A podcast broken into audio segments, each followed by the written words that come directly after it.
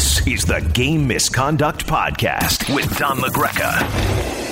Hey, everybody, it's Don LaGreca with the Friday edition of Game Misconduct. How is everybody doing? It's been a while since we've spoken, and there is so much going on in the world of the NHL. But let's try to hit the most latest news that we can hear, and that was last night with the Rangers acquiring Ryan Reaves for a third round pick with the Golden Knights. And it's it's so funny because, you know, doing the Michael Kay show, and of course Michael Kay is not a hockey fan. And when that Tom Wilson thing happened with the Capitals, there was so much conversation about the place for fighting and toughness and enforcers and I always defended it by saying, you know, the league is getting away from that because there aren't many Ryan Reaves in the league anymore, meaning guys that can drop the gloves, have a physical presence, but you're not embarrassed to put on the ice and play on the fourth line, who can score some big goals and do some things for you. You know, so the day of the goon is over, but there's so few Ryan Reaves in the world. Well, guess what? The Rangers got the one guy that can be the enforcer, but also be able to play some minutes on a fourth line that right now looks like it's going to be Rooney in the middle with Blais and Reaves. And that's pretty good. For a fourth line, maybe play 10, 15 minutes, possess the puck, throw bodies around. And with all the acquisitions the Rangers have made, give them credit, whether you agree with it or not. Changes were made within the Rangers organization because of how they got beat up by the Islanders and the Capitals at the end of the season. The Matt Martin elbow into the face of Zibanejad not answered. Panarin thrown to the ice by Tom Wilson, not really answered until you had that embarrassing spectacle of the line brawls the next time that they played. It, it, it, you need something in the moment, and it can't be Artemi Panarin jumping on Tom Wilson. It's got to be Tom Wilson saying, I can't touch Panarin or Buchnevich or whoever because I know I'm going to have to answer the bell to a, to a guy that's going to really give it to me. And the Rangers really, outside of Rooney, didn't have that last year, and it cost jobs. And now you've seen Chris Drury go out and transform this team into a team that is going to be very, very difficult to play with. At the bare minimum, the feeling was that the Rangers were an easy team to play when it came to physicality. That is no more. As I mentioned, that fourth line with Rooney, Blais, if he plays on it, Barron, we'll see. Reaves is going to be there. They went out and got Jared Tinordi as a seventh defenseman that they can easily dress on the third pair. He's six foot five. He has fought in this league a bunch of times. You know, so when he's been in Boston and when he's been in Montreal, so there are going to be moments where the Rangers can dress a Tinordi, dress a Reaves, and say, all right, come get some. And that's what it really comes down to. Now, there's going to be times when they play finesse teams where there's not a lot of tough guys, where maybe Reaves takes a break, and obviously Tinordi won't play but clearly the toughness. Nemeth coming in to replace Smith, also a guy that isn't afraid of the physicality. So they have transformed this roster into an easy team to play against physically, more of a finesse team, not getting your face. I've called a ton of games with uh, with Dave Maloney over the years, and, and the one thing the Rangers have been, as entertaining as they've been, as good as they've been at times, it's a team that really doesn't mix it up, doesn't really hold other teams accountable those days are over. Now, are the Rangers done? Because at the end of the day, you got to outscore your opponent, right? At the end of the day, you got to be a better team. So, what happens with Zibanejad? Are they going to be in on Eichel? But right now, they have transformed their bottom two lines. You bring in a Goodrow from Tampa. So they've got guys that have won. Blais was big for the St. Louis Blues when they won the Cup in 2019. You know how good Goodrow has been for the, uh, the Lightning in their last two championships. So little subtle changes that don't look like they're earth shattering as far as, you know, your fantasy league or guys that are going to lead the league in points. But when the Rangers come to town or you go to Madison Square Garden, clearly there is a different vibe around this team. And I think Reaves is going to be a fan favorite because he holds uh, teams accountable. He's a fun guy. You know, he's played in the Stanley Cup final, played a ton of minutes in the postseason. All these things are very, very good. Now, the Islanders haven't done anything yet. Everybody assumed that Suter and Parise were going to be here. Are they in on Tarasenko? Many thought that they would be in on Saad before he went to St. Louis. Lou is very patient. Remember, Lou is not in panic mode. Lou knows he's got Anders Lee coming back. Lou knows he's been banging on the door going to a game six and a game seven in back to back years in the third round. So he's just being very deliberate, very careful And that's always the way Lou has been. I, I think it's got to be in Lou we trust. So I think a lot of people just thought there was going to be a major splash a couple of days ago when free agency opened. As of this recording, which is 10 minutes to 1 Eastern Time on Friday, we have not heard anything significant from the Islanders yet, but we'll see if that indeed does happen. Devils staying local here for just a second. The Dougie Hamilton deal, seven years, $9 million per. It's a lot of money. But let me tell you something about the Devils, okay? This team has been limited offensively for years. This team has been abysmal on the power play for years. Dougie Hamilton changes that. This is a guy that is going to be among the lead leaders in shots on goal. He's a guy that's going to be a great point man on the power play. Maybe you get a little bit more out of Subban now.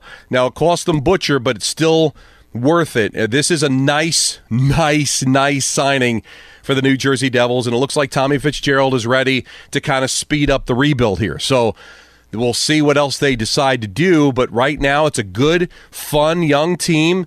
Uh, Bernier, I think, will be in the mix to be a starting goaltender for this team. He'll push Blackwood, he'll push Wedgewood, and the Devils got themselves a real stud offensively on the blue line. This is a guy that's going to be a Norris Trophy caliber player. This is different than Subban. I think the Devils realized they were getting Subban at the end.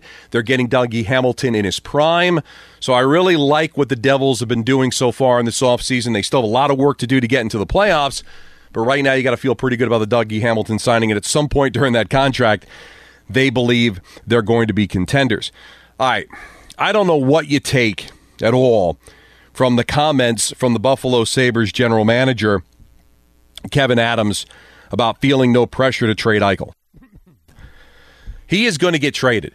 It's just a matter of when and it's a matter of where, but he is going to get traded. He's done in Buffalo. The thing is, everybody's wondering if he's going to have the surgery, which has never been performed on an NHL player before, which might cost him the regular season. So, does a team make a deal for Eichel and looking at 2021, 2022, the way Tampa looked at Kucherov, the way a team may look at Tarasenko if they eventually make the deal?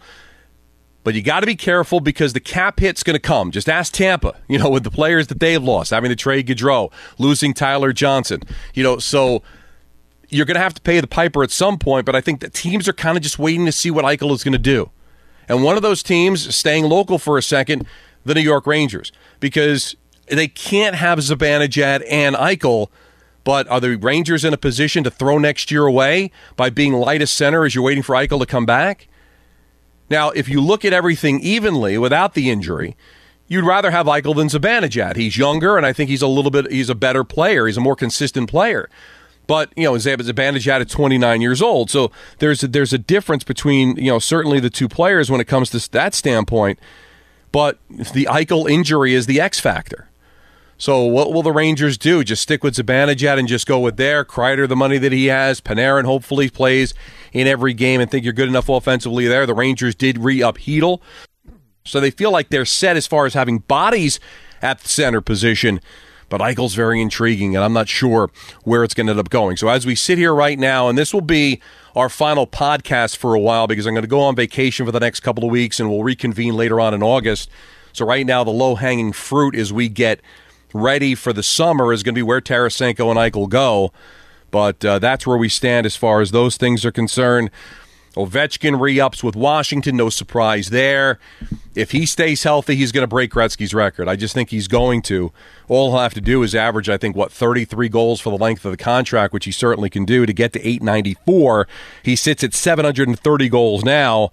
Now, listen, he's not Wayne Gretzky, but the fact that anybody can come close to breaking that record is going to be pretty, pretty phenomenal. So, as we get ready, again, still no Zdeno Chara signing, still no Casey Cizikas. Um, there's still um, Kase, David Krejci, Kyle Palmieri, Zach Parise, a lot of different names that are out there. Nick Ritchie. Nick Ritchie was rumored to go to the Rangers. Parise obviously rumored to go to the Islanders. Palmieri's um, future with the Islanders possible. What's Joe Thornton going to do at 42 years old? Does he re up with the Leafs? Does he go back to San Jose?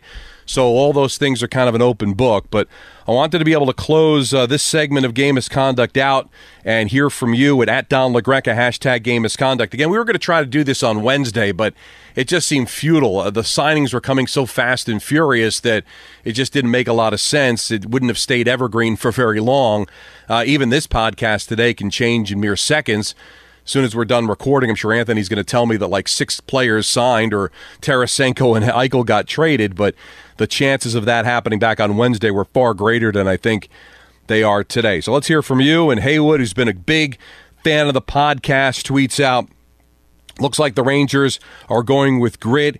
Is that going too far the other way from speed and finesse with getting Reaves, Tinordi, and Goodrow? No, because again, it's all about lines, right? And what you are on that given line. Their top two lines can skate.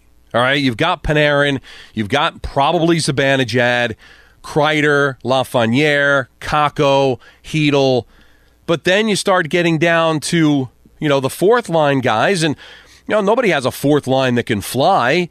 You know, you're but you want guys that are going to shut down the other opponent, throw some toughness.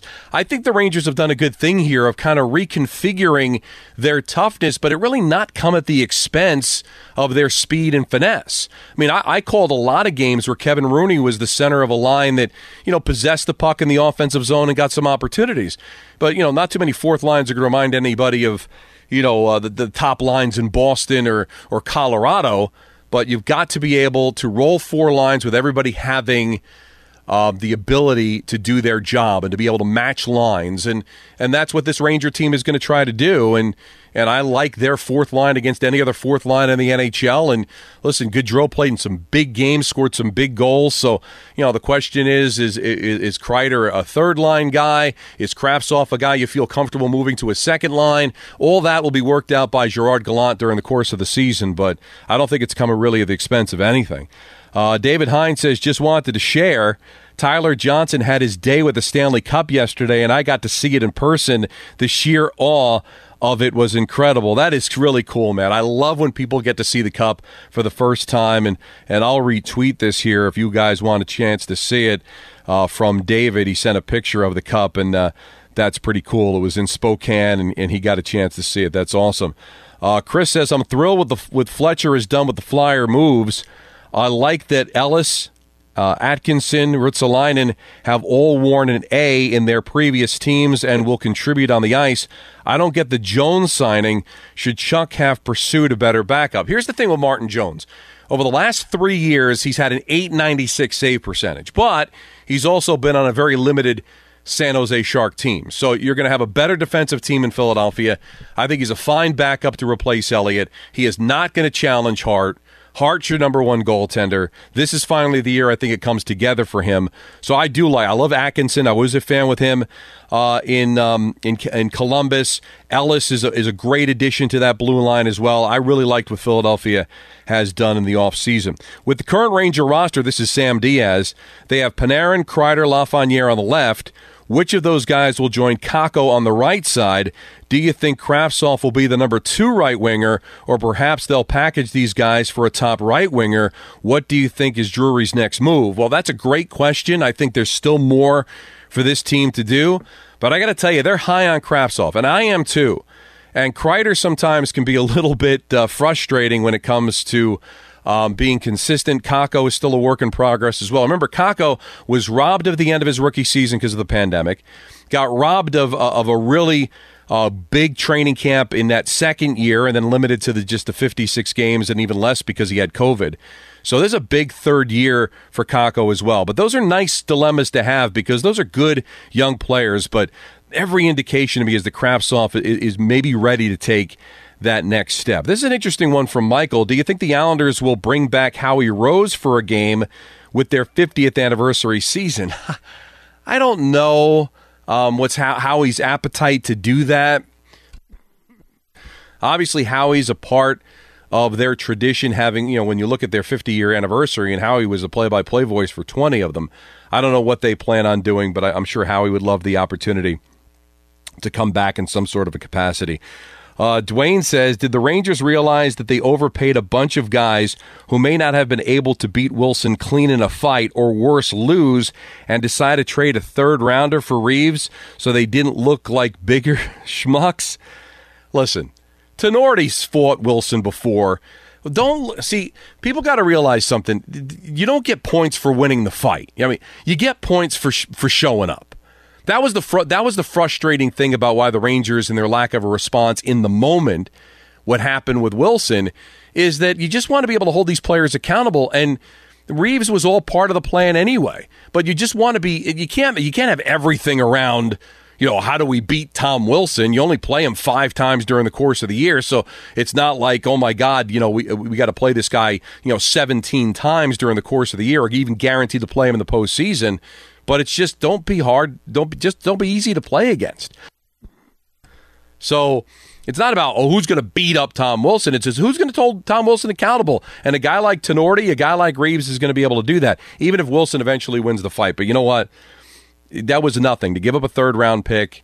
Um, I think that was a really good move for the Rangers, and I'm sure that was probably in their back pocket the whole time too, knowing that they were going to be able to make that deal. Uh, Richard says, "Hey Don, do you think that Gortz?" Would have made um, essentially the same moves Drury had made, or is Drury taking the lack of grit to a higher level? It's a great question. I always thought from the very beginning that John Davidson, Jeff Gorton, and even David Quinn as the head coach would have addressed these these issues. There was a lot of talk that they didn't try to do that at the trading deadline. I don't know what was even available to make that happen. And a lot of the incidents, like the elbow from Martin, like what happened with Tom Wilson, came after the deadline. So I would like to think that Gorton, who basically built the Boston Bruins, and I think did a heck of a job with the Rangers, would have been able to address these themes the same, same thing Chris Drury did. But, you know, I don't know how deep it went. I don't know how many years they've been pestering Gorton to do these things. But clearly, they have moved into a different direction. But that's the $64,000 question. Could Jeff Gorton have done this? And we just don't know. I think he could have. Dan says, sure seems like Lou is trying to get a deal done for Tarasenko before locking up his own. Will be interesting to see if they can get it done without being a, roster player. Does Tarasenko mean no Parise, no room for both and Palmieri? I wouldn't think so. And and that's an excellent point by you, Dan, that you just wonder, hey, listen, where's Paul Palmieri going? Where's Parise going? A lot of people believe they want to be out on the island, and so they're willing to wait to see what happens with Tarasenko. That kind of tells me if they bring in Tarasenko, they probably lose out on Paul Palmieri and Parise, which I think is fine because again, Lee is coming back. Tarasenko comes in. It kind of makes those players expendable. Now, if you don't get Tarasenko, you keep Paul Palmieri and you keep Parise um, for the obvious reasons of the grit, and there are tons of experience, especially Parise in the playoffs. But Tarasenko is just that kind of level player where I'm not sure you'll be able to have all three of those guys in the fold at the same time. BJ Davies says the Canes are still in need of another top six forward. Who is left on the market that would fit the bill? Brought, thought Brandon Saad would have been a perfect fit, and you know they were uh, in on him, but he went to St. Louis. Good question. I think Carolina is very, very close. You wonder what's going to happen with a Parise, what's going to happen with a Palmieri if they don't go uh, to the Islanders. David Krejci certainly is somebody that I think fits that bill from an offensive standpoint. I've always been a fan of Tomas Tatar. Uh, he's a player that's available. Again, none of these things are going to move the earth, but I give Brind'Amour credit. He gets a lot out of his players. So you wonder if any of those players that you kind of feel like are limited offensively wouldn't have great years there. Uh, in Carolina. Anthony says, Hey, Don, what are your thoughts on the Devils' moves, Hamilton, Bernier, and do you think they are done or will make more moves? Now, they're not done, but again, they're not a playoff team either. This is a very methodic, slow rebuild. It's going to take some time. So uh, they're not done, but I'm not 100% sure that everything that they're going to do is going to happen uh, this year. Shining Wizards Kevin says Tom Fitzgerald says he will still trying to find a top six forward other than uh, the ideal Tarasenko. Who do you think the Devils will should target? You know, there's been some rumblings that maybe they would get Parise um, to come back Um, you know, Palmieri was somebody they didn't really want to leave when he got traded to the Islanders originally because, but he understood the writing on the wall that they were in a rebuild. There's plenty of players, like I said, to get, but you want to try to make sure that you get the right fit here because again, nothing that they do, I think, is going to get them to make the playoffs. Going back to the old format, they're not going to be able to dance with uh, with the Carolinas and the Washingtons and the Pittsburghs. You know, Philadelphia is going to be better. The Rangers are going to be better. You know, so I don't think they're making the playoffs no matter what they do. You know, the Islanders, so you're locked into your top four, right? Islanders are making the playoffs. Carolina is making the playoffs. Washington's making the playoffs. You would think Pittsburgh is going to make the playoffs. So now you're fighting for a wild card. And when you look at the other division with Florida as a playoff team, clearly the, the, the Tampa Bay Lightning or, you know, Corey Perry goes back there, doesn't make up for all that they lost, but they still were a very good team anyway with a championship caliber goaltender. Boston, you know, they're moving on from Rask, it looks like, but they still have quality goaltending. They've kind of flipped the script there with the with with Halak and and Rascon, but they're still a very very good team. Montreal's the defending conf- defending champions of the uh, conference, whatever, not the East, but you know what I'm talking about. Went to the Stanley Cup final last year, so. They're not making the playoffs this year, so you can't get too crazy when you start bringing in older players like a Parise that all right, you bring him in and he's good for a couple of years, and just when you're ready to turn the corner, he's probably going to retire. He's been in this league for 17 years. Crazy got drafted in 2003. Dick says thoughts on the Stars' offseason moves look like after signing the Wonder Boy Ryan Suter, the Stars are in a place to earn uh, your finals prediction again. What are your thoughts on Suter as a star? I, I love him. I mean, he's obviously older now. Uh, but I think he's a great fit there in Dallas. I think Holtby is a great. You got so many goaltenders there now. You wonder they obviously can't be done. They can't have all four of those goaltenders, you know, at least last check. So I, I love what Dallas has done. I, I, really think that's a very, very good team, and I think they're going to be in contention again, uh, no question. But uh, I, I, I am a big uh, Suter fan. I like the things that they've done here uh, during the offseason. Uh, let's see. Troy says, Your thoughts on the Fleury trade do you think the commentary from NHL Network was on point? Do you think Fleury's agent was out of line to rake Vancouver, uh, Vegas's management over the coils uh, after over the coals after they had pulled the, the boar last year? I don't know what the NHL um, network said about it. Um, he didn't want to leave Vegas, obviously. I think he's going to end up retiring. I'm really not sure what the heck Chicago's doing. You know, we had Dan Rosen on earlier in the week you know, the money that they ended up giving Jones. They're still somewhat in a rebuild. Um, their goaltending situation, if Fleury doesn't play, is in flux. Uh, I don't know what Fleury is going to end up doing. I'd hate to see a guy win the Vezina Trophy, 37 years old, and retire just because he doesn't want to be someplace. I'm really intrigued to see him stay in Chicago and see what they can do. Remember, Chicago, the first half of the season, was a playoff team, and then it kind of bottomed out for them. So with a Fleury in the fold and with Jones, I think they overpaid for him, but he's still a good defenseman. That you know, and cer- certainly we'll see what happens with Jonathan Toews. But I would think Chicago could be in competition for a playoff spot. But without Fleury, it becomes very very interesting. All right, this was a lot of fun. We hadn't done it in a while. There's still so much up in the air, but like I said, I'm going to go on vacation for a couple of weeks, so I won't be around. If you want to get in touch with me, I'll still have my phone. I'll still be following everything that's going on in the NHL. At Don LaGreca, hashtag game misconduct is always the way to get in touch with me there. Uh, but we'll probably come back in a couple of weeks, kind of survey the landscape, because by the time I come back from vacation, we get into the second half of August you know, we're only a handful of weeks before we get to training camp, and I would think a lot of the free agent stuff would be done by then so we could probably just get kind of a state of where we are, and then I can give you the lay of the land on on, on what the schedule is going to be for this upcoming season and training camps and all that stuff because it's going to be here before you know it. Today's July 30th and uh, free agency is pretty much over. The expansion draft is done. The entry draft is done. And the next time uh, there's going to be any kind of movement outside of the few players signings and trades is going to be, believe it or not, camps opening again. And it looks like the NHL is going to go to the Olympics. Mike Sullivan's been named Team USA coach. Canada is very close to naming their coach. So it looks like the schedule that we that has been released will probably be the schedule moving forward unless negotiations fall through but it looks like we're going to be going to the Olympics. So we're kind of set. Now we just got to wait for camps to open and get hockey going again. So please enjoy the rest of your summer. I'll be back in a couple of weeks. We'll figure out uh, what the next podcast will be then. I'll tweet it out, give you an update, give you an alert. But you guys are the best. Has been such a fun season. The, the interaction has been absolutely tremendous. This is a labor of love for me, made so much easier by all of the interaction we get from all the great fans.